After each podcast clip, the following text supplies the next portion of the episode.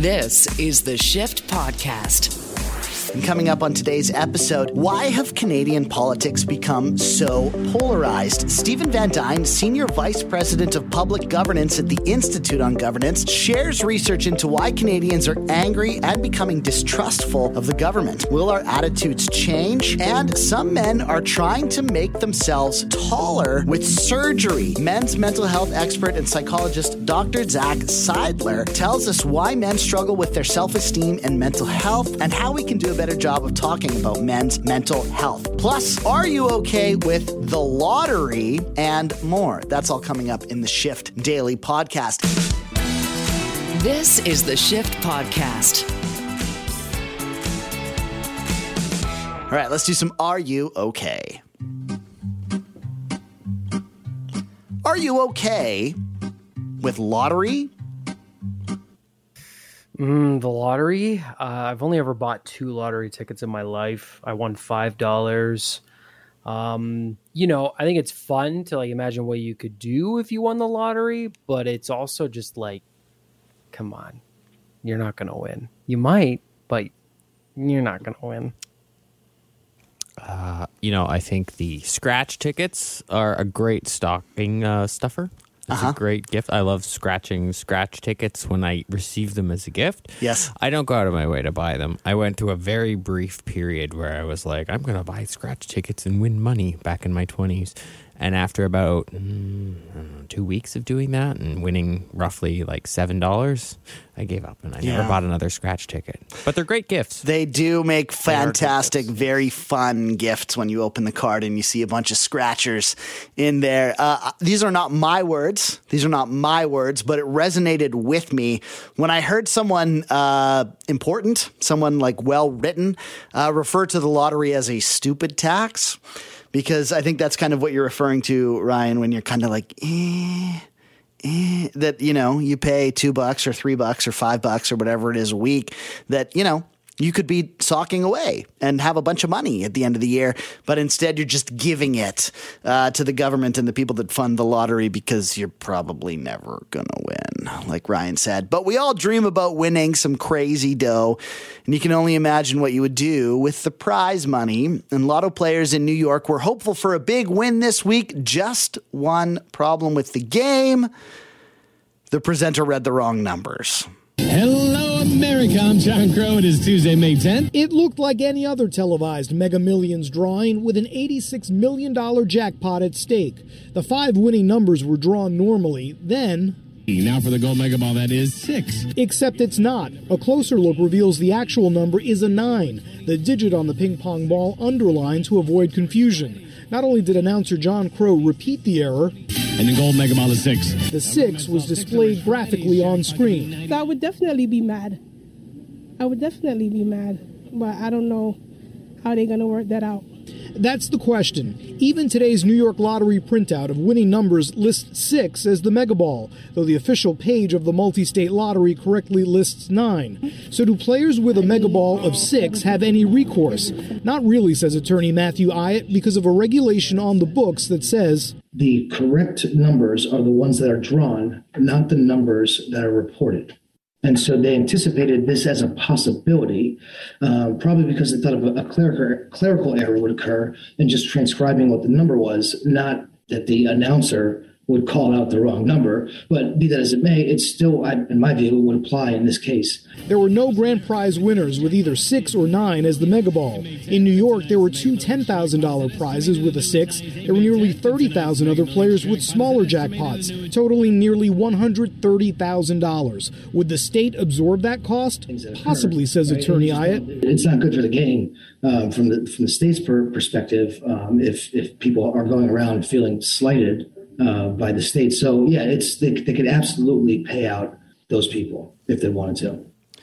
I mean, I get it, but man, I would be pissed. I would be Oh so. God. I would be so pissed. Imagine Ah. that like hour and a half, or maybe a couple of hours, you won the friggin' lottery. Well, this is what I'm You saying.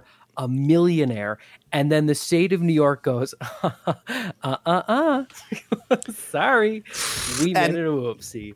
No, totally. And I get that, you know, there's all sorts of fine print around these things for reasons just such as this, you know, that it has to be and it's it's not the lottery corporation's fault, it's the announcer or whatever who made the mistake and that guy's probably going to lose his job and stuff.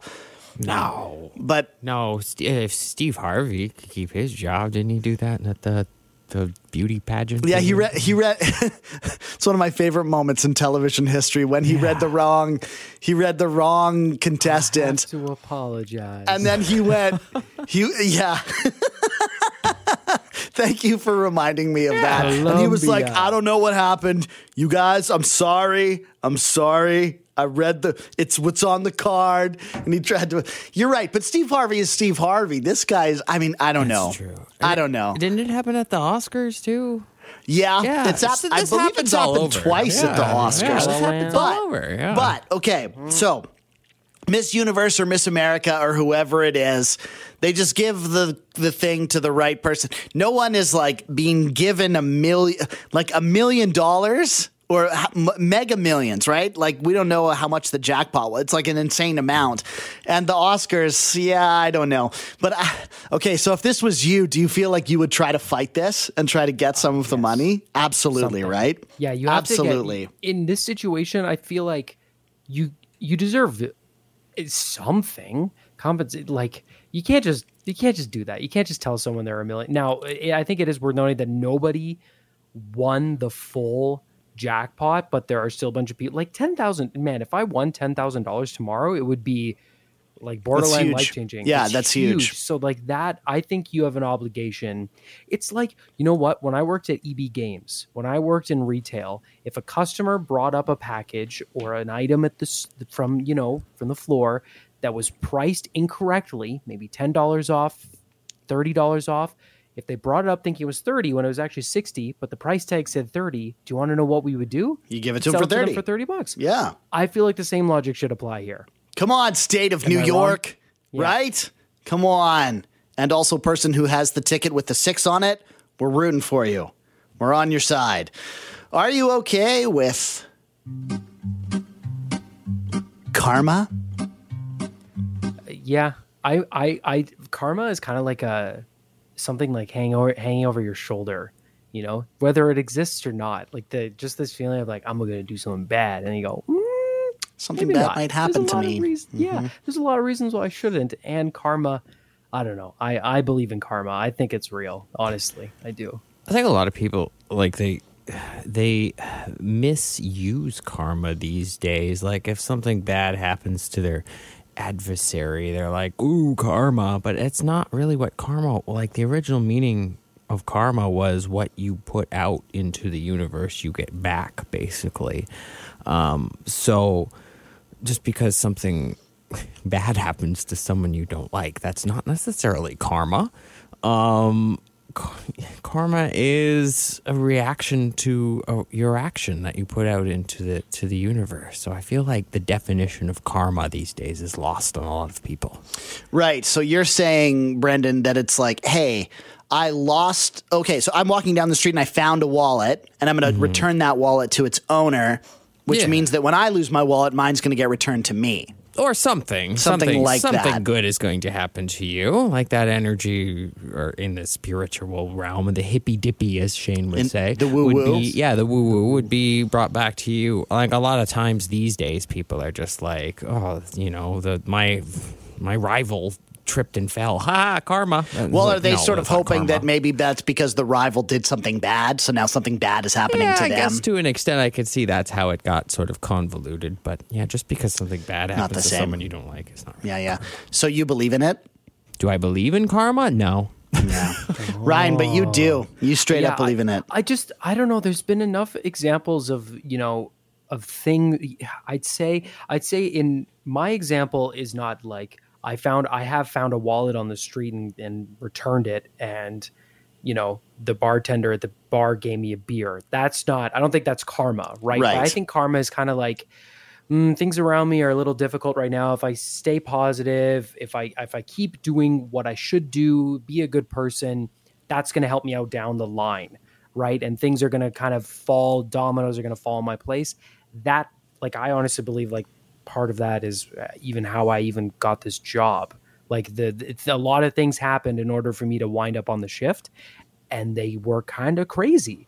Like life got pretty wild, but I stayed true and tried to, you know, like Brendan said, put a good output into universe, and I got a little bit back. And even if it's not real, I think it's a good guidance. See, and I think Right. there you're hitting on the the rad thing. The the most important, most raddest thing is if it helps you get through it, you know, get through the day or uh, live your life in a more fulfilled way or in a if it hel- if it helps you understand, you know, and navigate what's happening, then I say go for it. I say I'm all for it, right? Like I'm like you, Brendan. I don't I don't believe I don't believe in it. I don't believe in like I I was in a conversation the other day with a friend who's into crystals and I don't I don't I don't buy into the crystals, you know? crystals But but if you carrying that crystal in your pocket makes you have a better day and helps you, you know, navigate the traffic better or, you know, you feel you feel like you're "Ru- carry the crystal. I don't care. Go nuts. You know, like that's kind of how I feel about. But to your point, Ryan, yeah, if it if it helps you get through it, rock and roll. All right, we'll call it universal payback. Sometimes it seems the universe it just makes things happen, right? Police in South Carolina say a man who strangled his girlfriend died of a heart attack while burying her body in the backyard. The Edgefield County Sheriff say evidence shows Joseph McKeenan strangled Patricia Ditt inside the home and was burying her in the backyard when he died of a heart attack. They say they discovered Joseph Keenan's body first before finding Ditt's body in the backyard pit. Neighbors in Trent, South Carolina are left with plenty of questions after Edgefield County Sheriff's deputy responded to Tanglewood Drive on Saturday and discovered the two bodies. Dunn Houndsmith, who lives just a block up from where the bodies were discovered, she said she was concerned and she didn't know there was danger until after those bodies were discovered. I just want to preface this by saying it's never okay to strangle or murder someone, but this person has got to be the dumbest strangler, murderer, body hider of anyone I've ever read about. In your backyard? Have you never watched a movie? You don't bury the body in your backyard. He does not. Well, uh, lots of things were clearly not going Right. this guy's way because he was a murderer. Uh, and uh, see, this is this is what I mean. Like that's a little bit of instant, like bam, universe is correcting. you. Sure. Yeah, That- like struck by lightning type of thing. Yeah, yeah. But I mean, come on. Authorities said it appeared he'd nearly finished digging the grave. He put down his shovel, he walked away, and he just collapsed. I guess it's still a tragic story. Uh, the twin sister, Pamela Briggs, said she was shocked and that everybody who met her sister liked her, and she was just full of energy. She was 65 and working. Let's move along. Are you okay with exercise? Oh, Brendan Kelly has been waiting for this one. Yeah, yes. This is his. This is his. uh Oh yeah, This is his theater. Hundred percent every day. I do it every single day. I What are feel you- weird. What are you on it. now? It was weight training Uh, last yeah, we I'm doing talked. a, a, a lot of like body weight stuff. Yep. Uh, yeah, and uh, you know dumbbells, not heavy dumbbell, like extremely heavy. They're only like 25, 30 pounds in that range for the most part. It's Mm-hmm. not like you know I'm not like powerlifting or anything over here. And I'm trying some new different uh, protein shakes, and it's definitely I'm definitely increasing in mass. I'll say that. So, okay, I don't want to like give you too much power, Brendan, Ooh. but the last we talked, I was like, oh, I've been running. And you were like, see, I feel like when I run, I gained weight. And Uh-huh. like, honestly, since we had that conversation, I'm like watching myself. I've been like running less, and I've been like, Whoa. you got you got inside my head. No, that's only when you run a lot Yeah. because you want to eat so No, for much, sure. and your body it doesn't it doesn't like it gets used as you said on that show. It your body gets used to the running. Right. Yeah. And it tries to find the most efficient, least calorie way burning to do it. So maybe I need to start weight training too. Uh, Ryan, exercise. What do you do? Uh, well, I walk. That's my exercise. Is I usually get six to eight thousand steps in a day. I don't really have a lot of time during the day to work out, but I'm gonna force myself because I'm eating better, and I think I could just be stronger if I went out. But I don't. I don't do the gym. I don't feel comfortable in gyms. I, I don't like it. Uh, so classes. I've been looking at some places. I'd rather do like a spin class or a class of some kind, and I'd rather try that. And I think that is, a, I think that's something I'm going to try to do this summer and Cool. just kind of see how it feels. Yeah. That's great. Well, one of the most important parts of staying healthy, as we have discussed, protein shakes, new diet, is eating healthy. And while Taco Bell is delicious, uh, nutritious not so much. And just listen to this ad. Share the road, share your feelings, share selfies, share baby pictures, so many baby pictures. Share, share, overshare. When does the sharing stop? How about with the grilled stuffed nacho from Taco Bell? The first nachos designed not to be shared. It's everything you love about nachos wrapped up and ready to go for a buck 49. Oh, and don't share this ad. Okay. Shared it. Uh, it does sound delicious. Uh, one man has been on an incredible journey, exercise every single day until that item is put back on the Taco Bell menu. Chris Sandberg decided it was time to get serious about losing weight by turning his health journey into a TikTok challenge. In January uh, of last year, of 2021, uh, Sandberg decided that he began exercising every day until Taco Bell brings back his favorite menu item, the grilled stuffed nacho. Day one of exercising every day until Taco Bell brings back the grilled stuffed nacho. He continued. The, can you play that clip again? Just play Day one of exercising every day until Taco Bell brings back the grilled stuffed nacho. The way he says nacho at the end is just so fantastic. Uh, he continued the challenge for a very long time. Day 487 of exercising every day until Taco Bell brings back the grilled stuffed nacho. Get it together, Taco Bell. Do the right thing. Bring it back.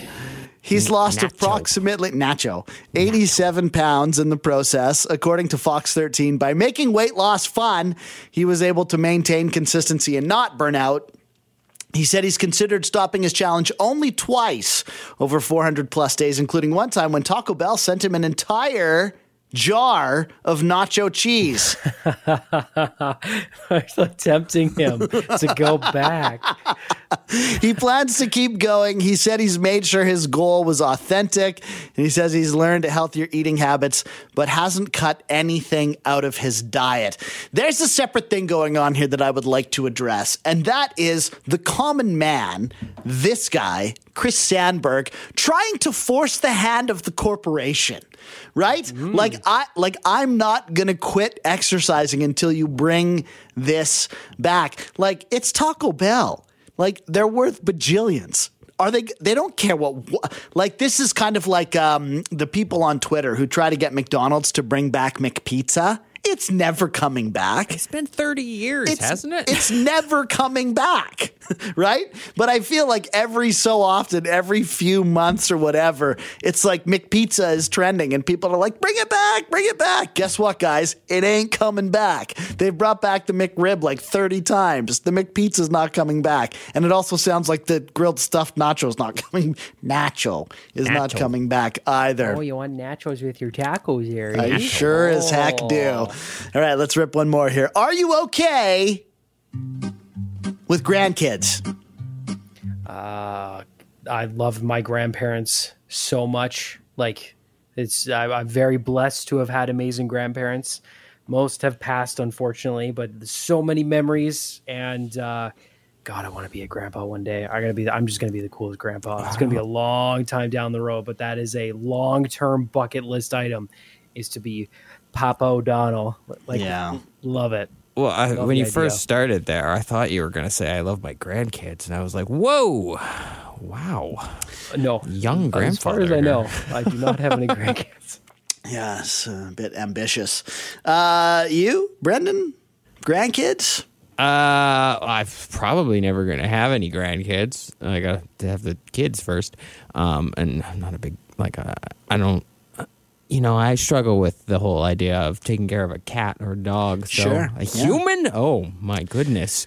I, I wouldn't be mind adopting like an 18 year old, I guess, maybe, if they were financially independent too, with that being said as well. So, I don't know. you're you want a friend. That's what you want. Yeah, I don't know if I'm ever going to have any grandkids, but uh, just got nothing, nothing Yeah. against them. no. Sure. Yeah, I'm right in the thick of it, right? I got the two young kids, so my parents are like my parents and my wife's parents. Everybody's really hands on, and seeing them sort of do the grandparent grandkid thing. It's it's actually cool and gets me excited for when that stage of my life comes. There's parents that really want to be grandparents, right? It's like uh, round two of being a parent, but it's more fun. But a family in India is having a rough patch because the parents are suing their son for not having children of their own.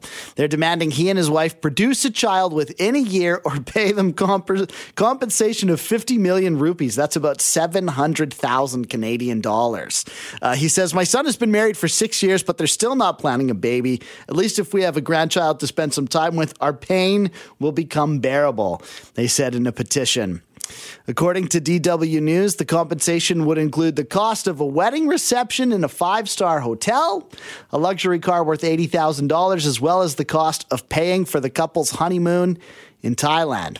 The younger couple had since moved to another city and cut off communication with the son's parents. I would say, I think I, I, I mean, I experienced a very little bit of the have grandkids pressure, but nothing like this. Seems like a lot. It's a bit much. It's a bit much. Tone it down, parents, okay? That's not a way to get your kids to have kids if you want to be a grandparent. You know, pressuring them, not going to do it. This is the Shift Podcast. It's Friday, the weekend. You have made it to the weekend, and uh, spring, summer, is right around the corner. Uh, and then we're going to get into uh, uh more uh, political political stuff. That's what's kind of like everywhere right now. There was a conservative debate uh, just the other night, and uh, a lot of people feel. Uh, passionately about that. I feel like everyone I talk to these days is asking like, who's going to win the conservative leadership and who's going to be the guy to beat Trudeau and that that I feel like it just never ends the talk about politics, and it feels especially hot right now. There's um, some up and coming sort of populist leaders who seem to be uh, ruffling feathers and such, and it feels like things are fairly polarized. And uh, I thought that it would be good to have a discussion about this because, well, I'll be honest, I don't really like it. I don't think that it's uh, a good thing that everyone in our country seems to be on like one side or the other side. And maybe it's not that way, but that's kind of the way it just feels to me, you know, that people have just sort of picked like, hey, I'm going to be conservative and I'm going to go all in on conservatism and whatever the liberals do, it's wrong. Or I'm going to go all in on liberalism and everything that this person does is right and everything the other the other guy does is wrong, which like that just doesn't work. People make mistakes. There are good things about uh, lots of people, even though that might not be the person that you choose. There's a lot here. There's a lot to unpack here. So, to help us kind of get through it, uh, I've invited on uh, our guest, Stephen Van Dine, and he is a uh, policy expert at the Institute on Governance, and they have just done a huge study on all of this stuff on polarization, and also found out that uh, the, this political polarization that's happening right now has created a distrust in government, which in turn creates more polarization, which in turn creates more distrust in government, which has just created this whole bad system for all of us. And I get it, it's not that bad. This is still Canada, it's the best country in the world. But I, I kind of want to start talking about this as a way to hopefully get out in front of it. So, uh, thank you so much for joining us, uh, Stephen Van Dine from the Institute on Governance. And uh, yeah, talk to me about uh, the polarization that is happening in this country and this article uh, and your findings that it uh, is eroding our trust in government. Yeah, that's uh, that's definitely uh, something that we were picked up in a in a study that we did recently. Uh, Scott, we did uh, we did a study that involved uh, surveying uh, a number of senior public leaders across municipal, provincial, territorial, and federal senior leaders um, across the country, and we asked them what was on their mind. And the report is entitled "Top of Mind," and it's now available. And one of the things that they had observed, and there seemed to be a bit of a consensus, uh, was the fact that that the the narrative that's going on across uh, between politicians across the country is actually affecting their work and their ability to serve Canadians. Right. So, okay, what let's maybe let's like start here and and and maybe unpack this as we go along. So, when we use that term polarization, maybe even start by breaking that down for people who wouldn't even necessarily because i think that there's a lot of people who the politics stuff it's it's heated up so much. It's kind of background for people. What does that even mean that we're polarized towards politics? Well certainly the um, uh, you know that term is, is is now coming about more and more but it, it essentially is another way of saying division right? Sowing the yeah. seeds of division um, and trying to divide uh, people into camps. And so rather than trying to get to a collective outcome or, or a shared understanding of, of what's necessary, there seems to be a preoccupation amongst the, the political class uh, to gain points, to uh, make the other side uh, look inferior uh, and uh, incapable. Um, and that comes at a cost. Okay, so now the the the title of the article or the one of the pieces of the article indicated that this is causing us to trust our government less. The fact that there's so much division and that they're attacking uh, i guess in some ways attacking opponents and such. So wh- why does that make us have less trust? Well uh, certainly uh, according to the, the, the folks that we surveyed uh, was uh, believing that what was happening is that the you know that that institutions public institutions that are you know essentially democratically accountable were being attacked and undermined. So you know the ideas the proposals the solutions coming forward from those places are being overtly attacked by uh, by other uh, other levels of government or other other political uh, perspectives and and that that sows the seeds of dissent and um, and questions and doubt uh, in the minds of uh, the citizens as to whether or not um, those those policies are the right ones. Yeah, and it certainly feels like when you look at the news or you sort of uh, follow along on social media or watch a debate or any of those things that you can you can feel this. Now, is this something that you think has kind of always been there and we're just more aware of it or has this polarization and this distrust gotten worse recently so it's more the latter. We, we believe that the uh, the survey and study that we did was uh, taken last spring, right? So uh, it was done uh, amongst officials uh, coming out of that wave of the pandemic. Uh, restrictions were starting to to be lifted at that time for for the summer period, and certainly what all of they um, all of those that we spoke to or uh, interacted with were basically saying that there were signs of that division happening uh, prior to the pandemic. Uh, but what the pandemic and the situation around the pandemic kind of suggested to them was the fact that those issues were being magnified or even accelerated in some cases.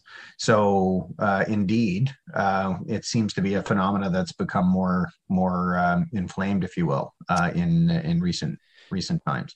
Yeah, and and you mentioned the pandemic because I, I was going to ask, was there some thing, and I think the pandemic has played a huge part. Uh, but the other thing that comes to mind is uh, the the election cycle in the United States. You know, I mean, we're Canadians, and I think we identify differently in a lot of ways. But I feel like things felt like they sort of escalated and got a lot more polarized around all of the Donald Trump stuff. But is there a, a, a time or a specific event in your mind that was sort of the kickoff of this, or the the the starting point, or the launch, and things sort of built from there? I, I, don't know if you can really put your finger on a particular event or moment in time. I think um, if you, you some of your listeners will probably recall uh, an appearance that uh, uh, clerk at the Privy Council at the time was uh, Michael Wernick. Uh, had given a, a, presentation in front of committee that that received quite a bit of coverage, where he he cautioned parliamentarians about the tone and tenor of um, of political discussion and how that has um, you know potentially could breed um, you know violence uh, in uh, in in our in our in our politics in our in our governing. And sure enough um, you know several uh, and he was referring to a time well before the pandemic. He was um, he was actually speaking to parliamentarians several years ago. But he saw the signs then uh, that it was uh, that those kinds of attitudes were there, uh, and that the political discourse was uh, having having an impact on it, both uh, both inflaming uh, and had I think he was by inference indicating that he could the politicians could actually adjust that by by their tone.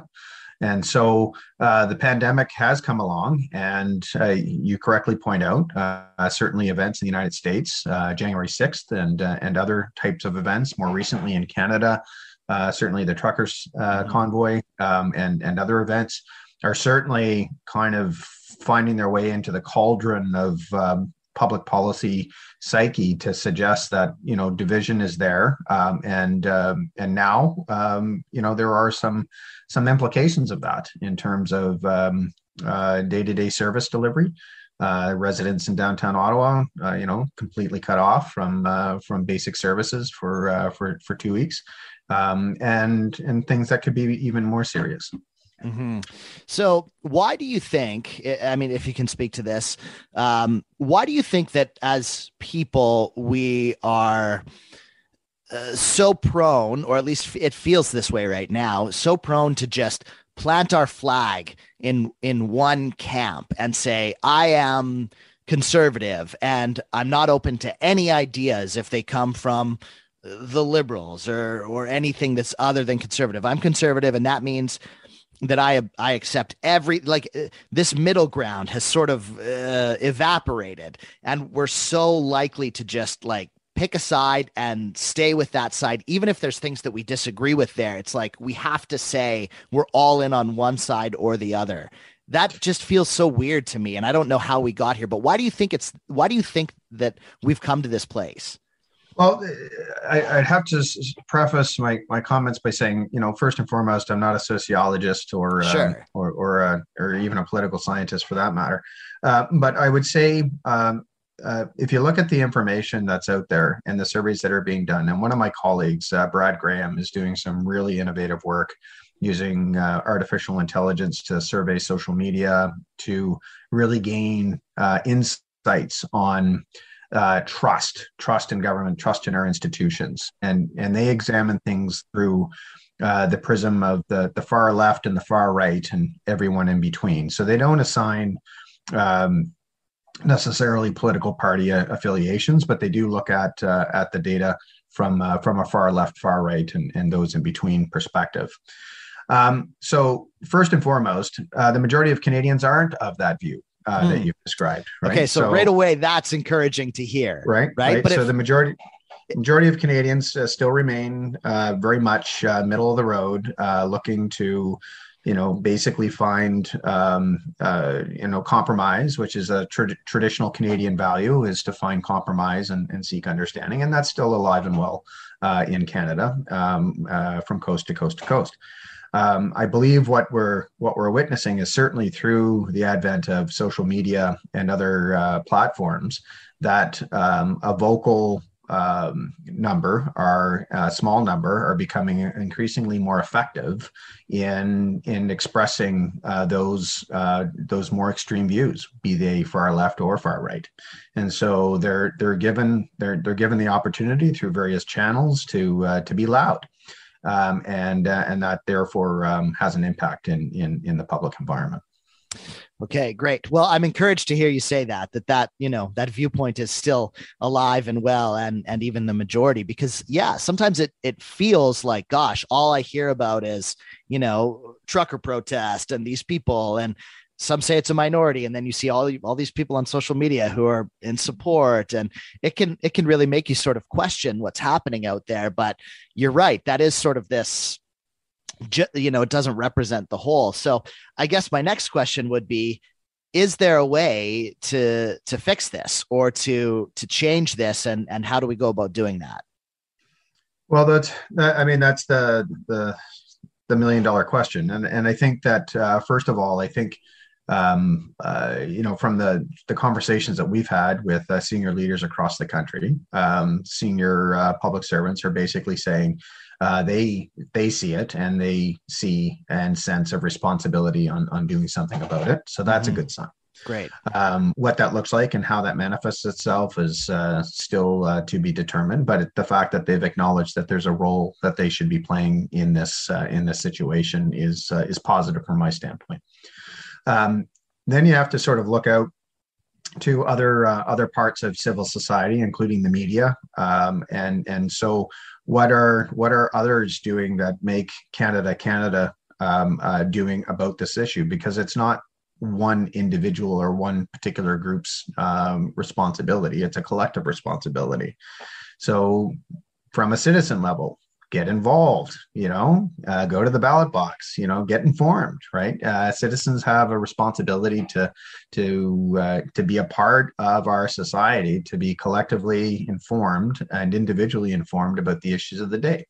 And unfortunately we're finding that uh, becoming informed about the issues of the day um, is um, can be tricky um, because there's different competing uh, sources of information that have um, you know varying levels of credibility so so there you go. I mean, we've got um, you know a, a collective problem. Uh, we've got many different players that have a responsibility in finding solutions to that problem, and we've got a tricky terrain with which to um, you know discern who is actually telling uh, and giving good information. And I, I, try to avoid the word truth sure. uh, because um, you know truth is is sometimes a, a loaded term, uh, but you you, you got to be critical in terms of what information you're consuming and making sure that it's credible and making sure that you you trust the information in order to make your informed improved uh, opinion.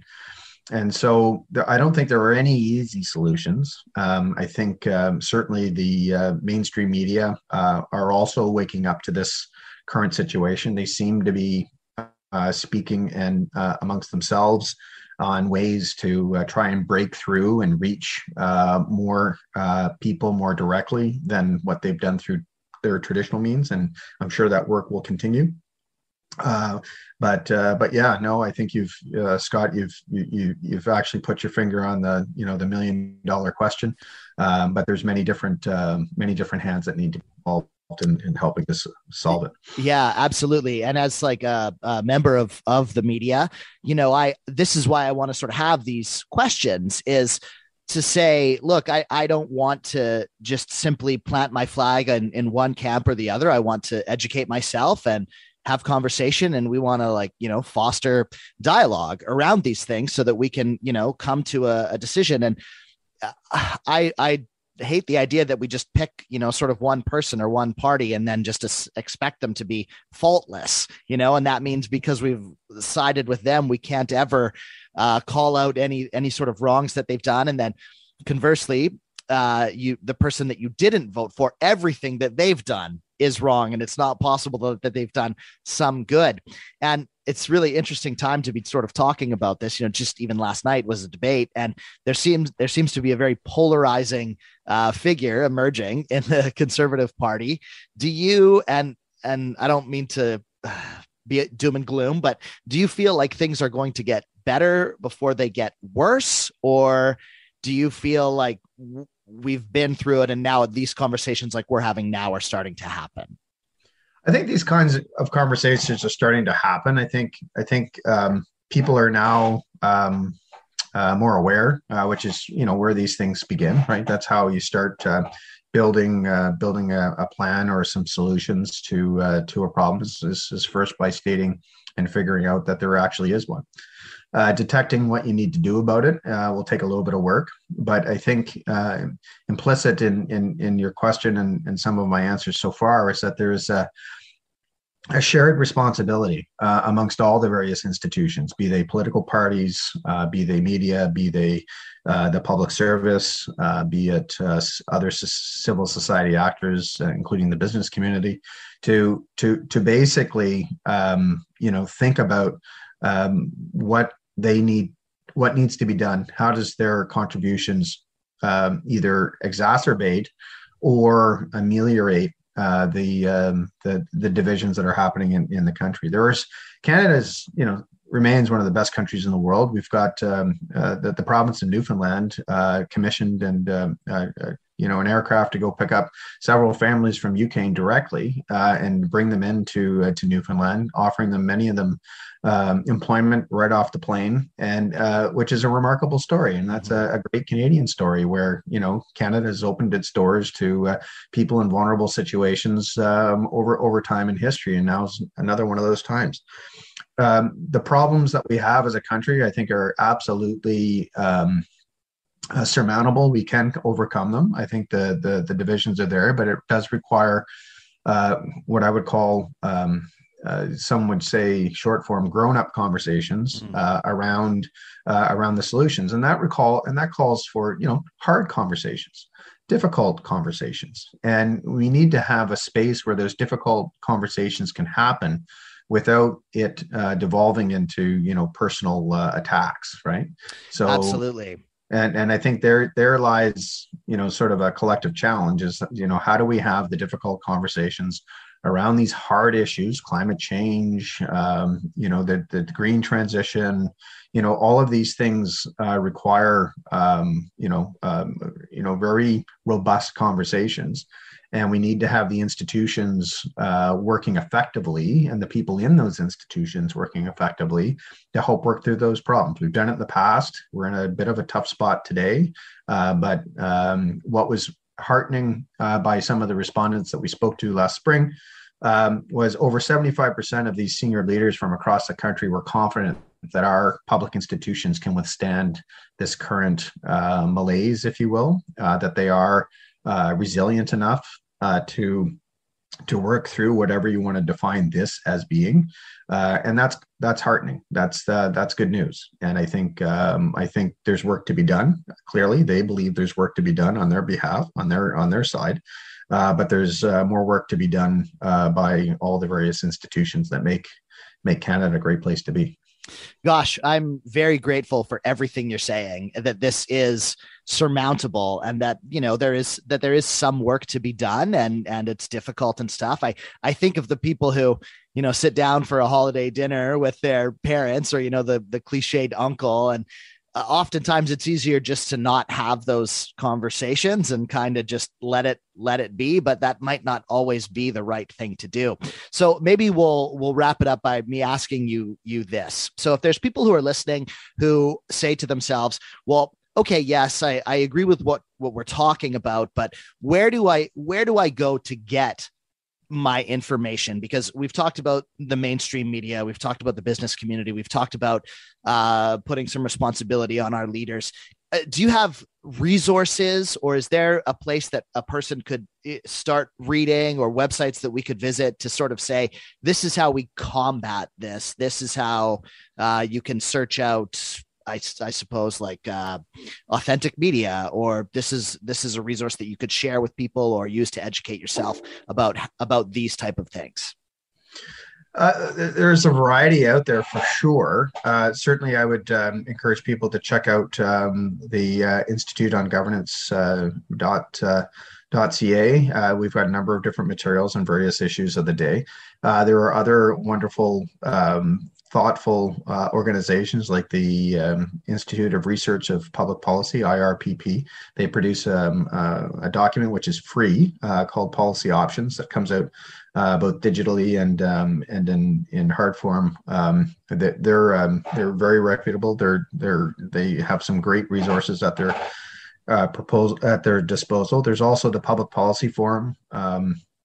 But even even out west, uh, you know, the Fraser's Institute uh, certainly is known to, um, to to have a particular perspective on on things, and and but that perspective is is absolutely valid, and they do do their work, and they do uh, have um, uh, some some very uh, strong economists that uh, that that support them in their research. Um, so, what I I guess as a general tip, um, you know, be clear on what issue that you're concerned about just try to to figure out okay just ask yourself the question what is it about this issue that has has my interest? You know what what am i most concerned about? What am i um, fearful of? What am i hopeful for? And then start your journey in terms of different uh, information sources that are out there you know, from from traditional media to to that that is available on the internet etc but be critical. Be critical of of what you click on and uh, and go deep Um, the Canadian Security Intelligence Service (CSIS) has um, has recently been been becoming more um, public in, in, in advising uh, Canadians about being um, uh, mindful of uh, the information that they're that they're reviewing and to be mindful of what they're forwarding and what they're re forwarding. Mm-hmm. And I think that's that's new. That's new for uh, for Canada, Canada's uh, security agency CSIS to be uh, talking to Canadians very plainly. You know um, you know you you have a responsibility to on this uh, misinformation disinformation um, uh, you know cycle to be either a part of it or to to to, to help reduce it. And uh, they're asking us all to to play a play a role in that Fantastic. Stephen Van Dine, Senior Vice President of Public Governance at the Institute on Governance. Uh, thank you so much for your time and for the work that you're doing uh, for our country and to, you know, keep keep try to keep us on the on the right path here. Um, yeah, I really appreciate your time uh, on the show and and uh, wish you all the best in the work that you do. Thank you, Scott. Have a great day and all the best to your listeners.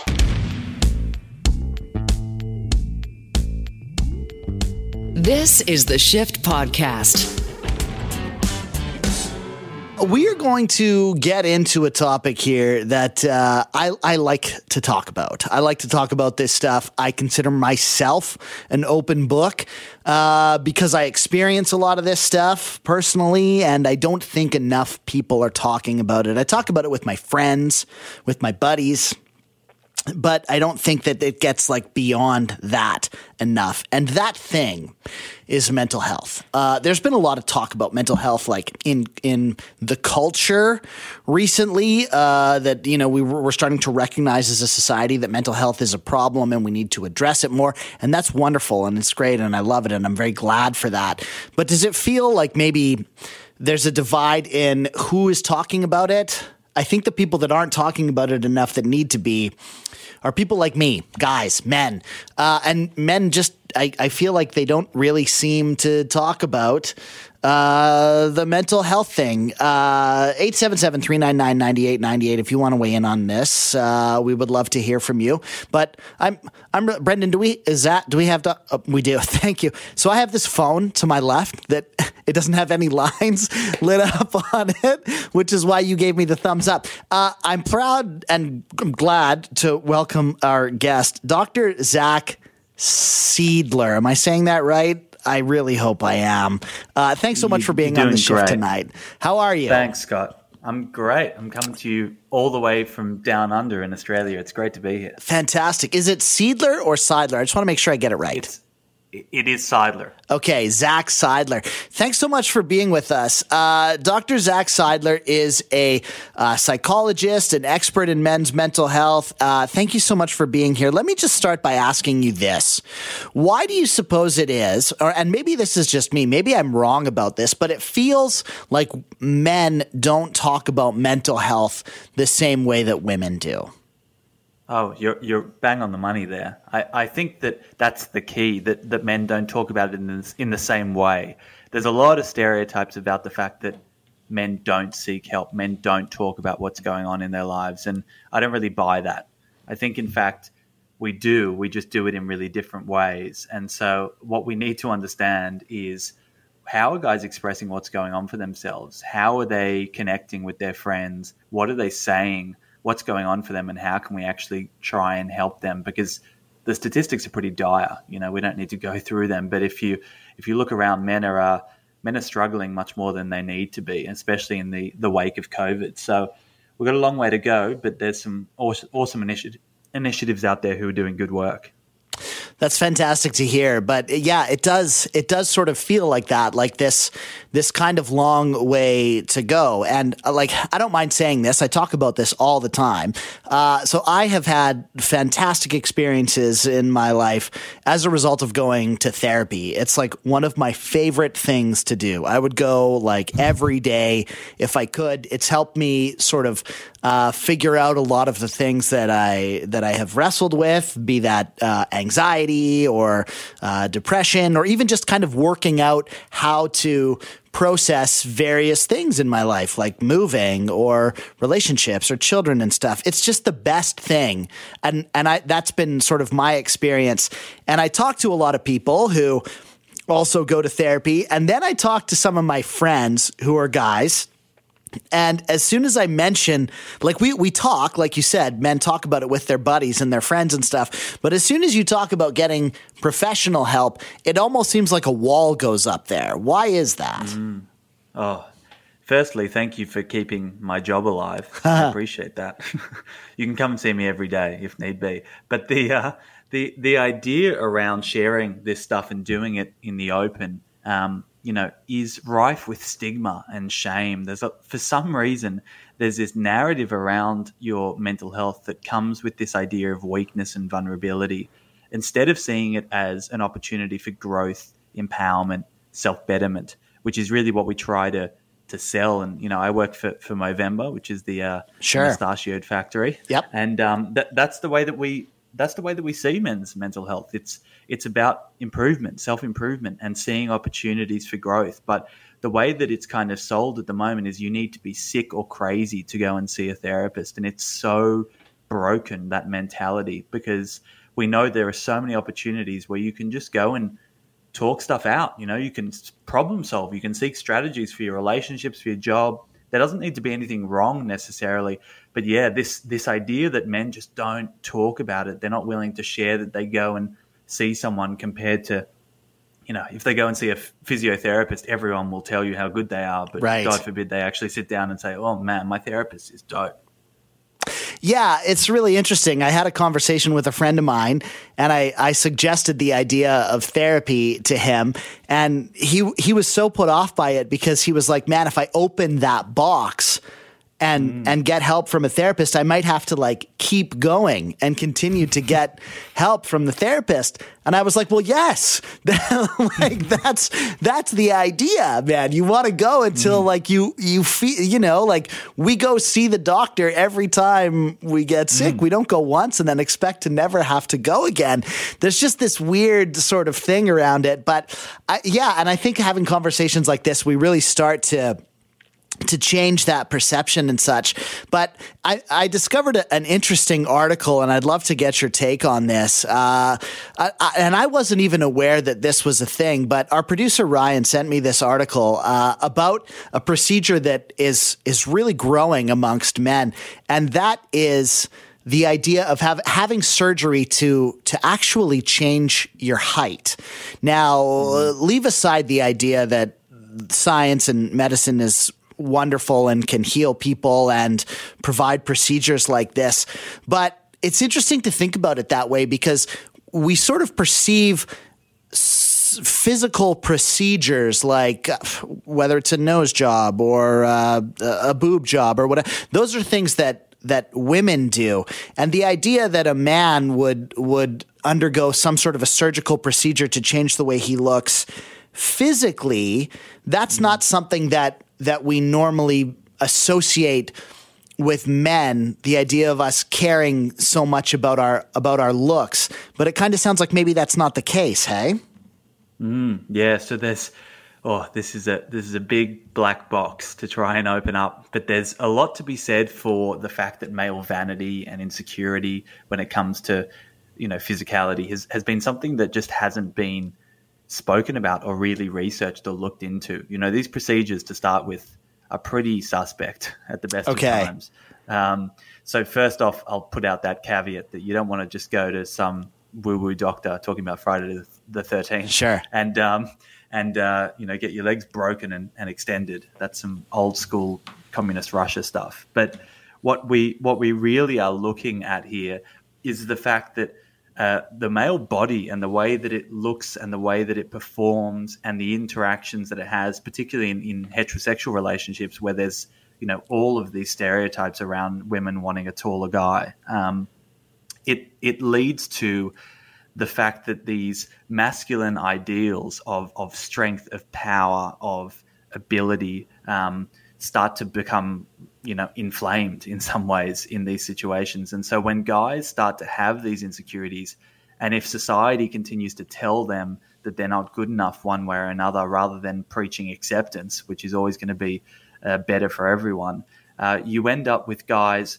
who you know are dealing with typically you know quite a bit of anxiety around their appearance or their relationships, and therefore they're going and trying to seek ways to dampen that, to to reduce it, and help them get through. And and you know in many ways they're seeing cosmetic surgery one way or another as as the answer for that, but uh, you know, I often look at it as a putting a blanket over a fire. You know, the the issues underneath are still going to be there, no matter if you've got another three inches.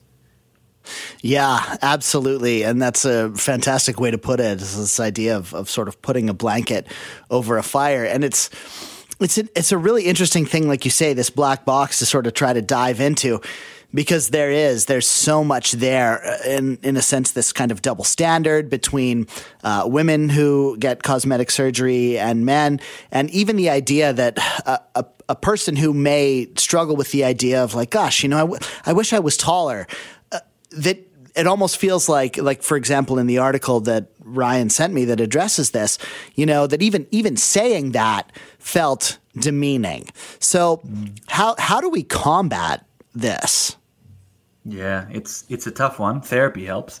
Sure. yeah, I'll say that. Um, yeah, absolutely. But but, to, but talking talking to your friends and and you know in an, the problem is is that this whole situation is just covered in shame one way or another. And so what happens is that it becomes a silent internal narrative. Uh, you know, the word rumination, where you just go over and over this stuff again and again to the point where you're not voicing it, and therefore it starts to actually calcify and become something that you don't know how to deal with and that you need to find an answer for rather than if you talk about something or joke about it or start to understand what it is and why it's there and what impact it's having on you, you can begin to accept it for what it is. We're given one body, and if it works, and it, you know, short dudes, everything tends to work just as well as, as taller guys. And so I think that uh, understanding, um, you know, that nothing it's it's an ideal of perfection that everyone is trying to seek. They just want to add stuff on. And and where does it end is always the question. And you know when i'm talking with my friends about this stuff because i'm a pain in the ass as a friend i can assure you um, just trying to get to the bottom of some of this stuff around insecurities and and how we can just start to to accept what we've got and and you know strengthen it if nothing else. Yeah, I, and I love that you say that that you're a pain in the ass uh, of a friend, you know. And I think I, I think I know what you're getting at there. Hopefully, a good one. Yeah, that, and and I, I like I said, I think I think I know what you're getting at there because I I want to kind of try to do that same thing and because you know I have some experience with with mental health work and seeing a therapist and all this sort of stuff and I try to be as open as I can with my buddies to try to you know normalize it and stuff but mm. so often they just you know if it's if it's not received if it's not like they kind of take it and they're just like oh yeah that's fine that's your thing that's whatever uh, so how maybe talk to me about that like how you okay, so this is my friend, and we're just going to mm. go for beers. And I wanted to just, you know, be casual and let let him know that I'm his friend and that I love him no matter what. But I also want to try mm. to like help him and show him that you know, th- it's okay and it's safe to talk about mm. this stuff. And, you know, actually, like I tried to tell my friends, I'm like, this is like going to the gym. It's like going to the yeah. gym for your brain and it's going to make all the things that you want to do with your life. You know, you want to be a better uh, at business, at your job, in your marriage. It's going to make you better at all of those things. But how, like, how do you communicate that to mm. your friends? You've got it. You've got a damn good pitch going on there. I think that idea of, of, of, a gym and of growth and of empowerment and coaching. You know, I do performance coaching. That's really what good therapy should be. It's getting you to to perform optimally one way or another. So I definitely bring in that angle. But as you said before, you know, you said that there's a friend who said, "I don't want to begin because it'll never end." Uh, but what I what I often say is like, what are we here for if you're just turning a blind eye to everything? Like why do you not want to know what's going on in your life and how to improve this stuff? It's not that it's going to begin and never end. It's that you're not dealing with it in any way. So there's no growth going on. There's no knowledge coming out of it. So that's often an angle. But really, when I'm sitting down with with my friends or, or, or talking to someone who um, you know, hasn't grappled with some of this stuff before, is afraid of therapy, it typically comes down to misunderstanding. You know, they think they're going to lie on a couch and talk about their mum for an hour, which, you know, some people do, but largely it's not how it works. And so I talk about my own journey often, and it sounds like you do that as well, you know, self disclosure. And rather than pinning it on him to open up, uh, you know, showing your own cards and showing what you've been through. Um, often gets them, you know, ready to ready to talk. And and really, I think the most important thing is just relentlessness. You know, I'm pretty consistent with the way that I go about this, and so time and place is so important. So I don't push if they're not ready, but them just knowing that I'm that guy that they can come to if if they need um, tends to be pretty useful. And I reckon that you can be that that guy as well. That if and there's plenty of listeners as well who can who can be that friend just to break the ice and and understand that um, there's no need for awkwardness or discomfort here. You know, it is this can be life saving stuff, and they might not open to you up up to you right now, but you know, in three weeks' time, when shit hits the fan, they may well give you a call and say, "Oh, I remember that that thing, and I think I might need to do something about it." Yeah, I love that, and that idea of relentlessness and just you know sharing sharing your own experience and and talking about it like it's just the most normal thing. And I think one of the things that I realized that was so like almost freeing, you know. So let me give you an example. It's like, oh, I'm I'm nervous about uh, uh, talking to this this girl, you know, like I'm happily married, but let's just use this as like a hypothetical. I'm nervous about talking to this girl and I see all these other guys who are who are like much better at it than I am and he's taller than I am and he's better looking and he's got a, a higher paying job or a cooler car or whatever. But once you understand that underneath all of that that blanket that you were talking about before, everybody feels the same way. We're all Ev- freaking out. Everybody's insecure. Everybody's Yep. freaking out. No one's got it under control. It's all just No. a facade.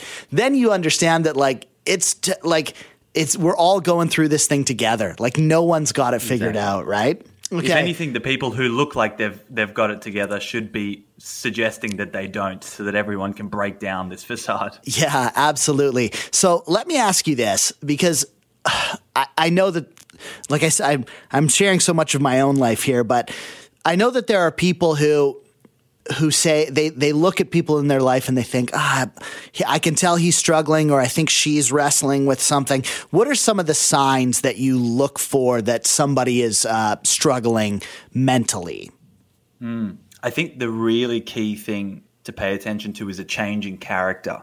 And it's not spoken about that often. We always talk about, oh, he's down and depressed and he's not answering phone calls or, uh, you know, he's lying on the couch and crying himself to sleep every night. It doesn't need to look like the stereotype. It can just be if they were a certain way and suddenly you're seeing over the past couple of weeks that they're suddenly responding to things in ways, you know, they're suddenly agitated and angry when they weren't previously, or, you know, they're not answering your calls and um, they're isolating themselves from you. It's that type of thing um, where if you think about the way that your relationship has been and now suddenly something has changed and there's potentially no reason for it, you want to be picking up and spotting some of those signs. So it's obviously there are, you know, the key things which are fatigue and and irritability and not sleeping and changes in weight and um, those are those are your pretty typical ones. But I would say just thinking about a change in, in character and what you're used to with with someone you love and and noticing that there have been shifts and asking them about it, you know, straightforwardly because you you're much better just getting on top of this stuff early than you are keeping it to yourself and, and not wanting to rock the boat, as we say. It's it's really brilliant stuff, and I just appreciate your take and the way that you are approaching all of this. Just it, it feels healthy and it feels approachable. So I just want to get your thoughts on uh, one last thing here while we still have just one more thing, minute. I'm on your I'm on your Twitter. And uh, give me your thoughts on the new Kendrick Lamar album. Oy. we were we I were just it was we were just talking about it off the air uh, with the producers here, Ryan and Brendan, and uh, we're hip hop fans. And it was like, Yeah. oh, the new Kendrick Lamar album just came out tonight. He hasn't put an album out in five years. You say it's literally a masterpiece in breaking down masculinities, grief, trauma, and relationships. It underpins his message to the listener to reflect on their place as men in our society. Mm, God, I, who wrote that? Awesome. but I think that the key the key here is that how good is it that hip hop is now grappling with this stuff? Like, and it's front and center and it's unapologetic. He's talking about, um, you know, the tough things, and and there are going to be young dudes out there listening to this, being like, oh man, Kendrick struggles. Kendrick is going through this stuff, and he's he's willing to talk about it. So I reckon, you know, how good to have role models out there that we can look up to who are willing to to show the good, bad, and ugly.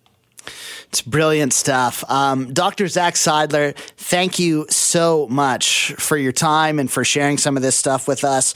And uh, Dr. Or ZacSeidler.com is your website, and there's some great information there about Movember and a bunch of other stuff. But yeah, I just, I really appreciate this conversation and you uh, joining us on the show tonight. So thank you so much. Thanks, Scott. It's been a pleasure. Thanks for listening to the Shift Podcast. Make sure you subscribe, rate, and review the show and share with anyone you like. Get it on Apple Podcasts, Google Podcasts, Spotify, and CuriousCast.ca.